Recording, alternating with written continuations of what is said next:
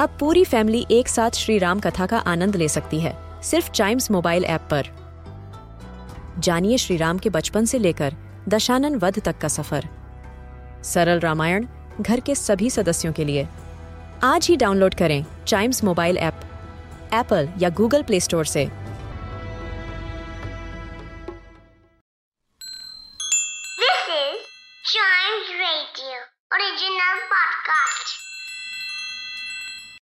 Hello and welcome to a news a day podcast. Japan की राजधानी Tokyo में खेले जा रहे पैरालंपिक खेलों में आज का दिन भारत के लिए ढेर सारी खुशियां लेकर आया है। मनीष नरवाल ने शूटिंग के P4 mixed 50 metre pistol SH1 event में गोल्ड मेडल जीत लिया है। वहीं इस इवेंट में भारत के ही सिंगराज अडाना ने सिल्वर मेडल अपने नाम किया। इस गोल्ड के साथ ही मनीष ने टोक्यो पैरालंपिक खेलों में भारत को तीसरा गोल्ड मेडल दिला दिया है। वाह भाई वाह। 19 साल के नरवाल ने पैरालंपिक खेलों का रिकॉर्ड बनाते हुए 218.2 का स्कोर किया।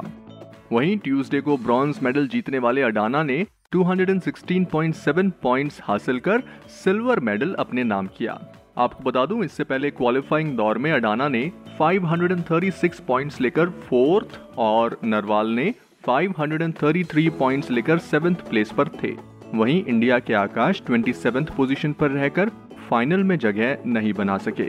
और टोक्यो पैरालंपिक में ही मनीष से पहले शूटिंग में ही 19 साल की अवनी लेखरा ने 10 metre air rifle standing SH1 event में गोल्ड मेडल जीता था।